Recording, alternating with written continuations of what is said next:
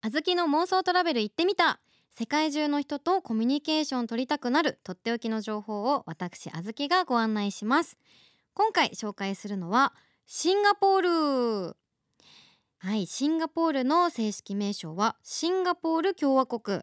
マレー半島の南端に位置していてシンガポール島と大小50ほどのサザンアイランズと呼ばれる島々からなる独立国家です。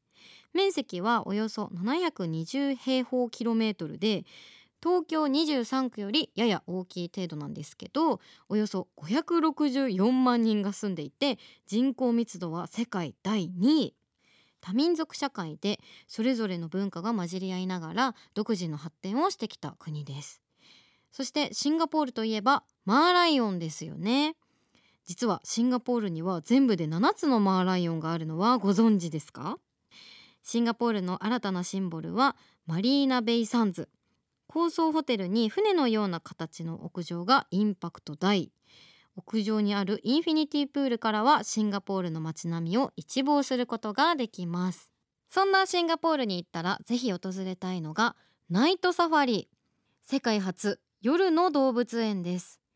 こちらの動物園では100種類以上およそ2500頭の動物が暮らしていて夜行性の動物たちの昼間とは異なる活発な姿を観察できます。園内には柵や檻がなくて野生に近い状態で展示されていて夜行動物の生態を間近に見られるのも魅力の一つ。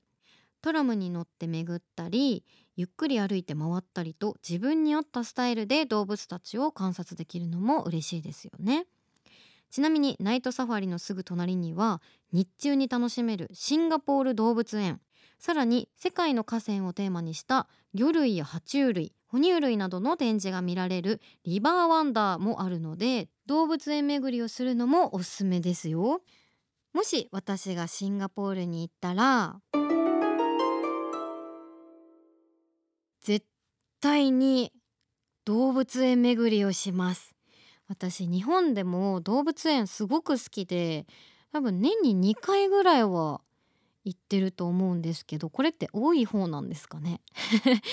少ない方なんですかね？多分多い方だと思うんですけど、ね、動物園すごく好きなんですよなのでなんか今まで海外でそういえば動物園に行ったことなかったんですけどシンガポールねこんなになんかナイトサファリとかいろんな動物園が近くにこう点在しているんだったら巡ったら楽しいですよね。何よりナイトサファリすごく行ってみたいなと思っていたので世界初ということでシンガポールのナイトサファリ行ってみたいですさあ本日の旅で使いたい英語のワンポイントフレーズはこちら。チケットを1枚ください。I'd like to buy a ticket. あずきの妄想トラベル行ってみたでは今お聞きの皆さんの海外旅行の経験やアドバイスさらに行きたい国や地域を募集しています。メッセージは番組ウェブサイトから送ってください。それでは私とはまた来週この時間にお会いしましょう。See you!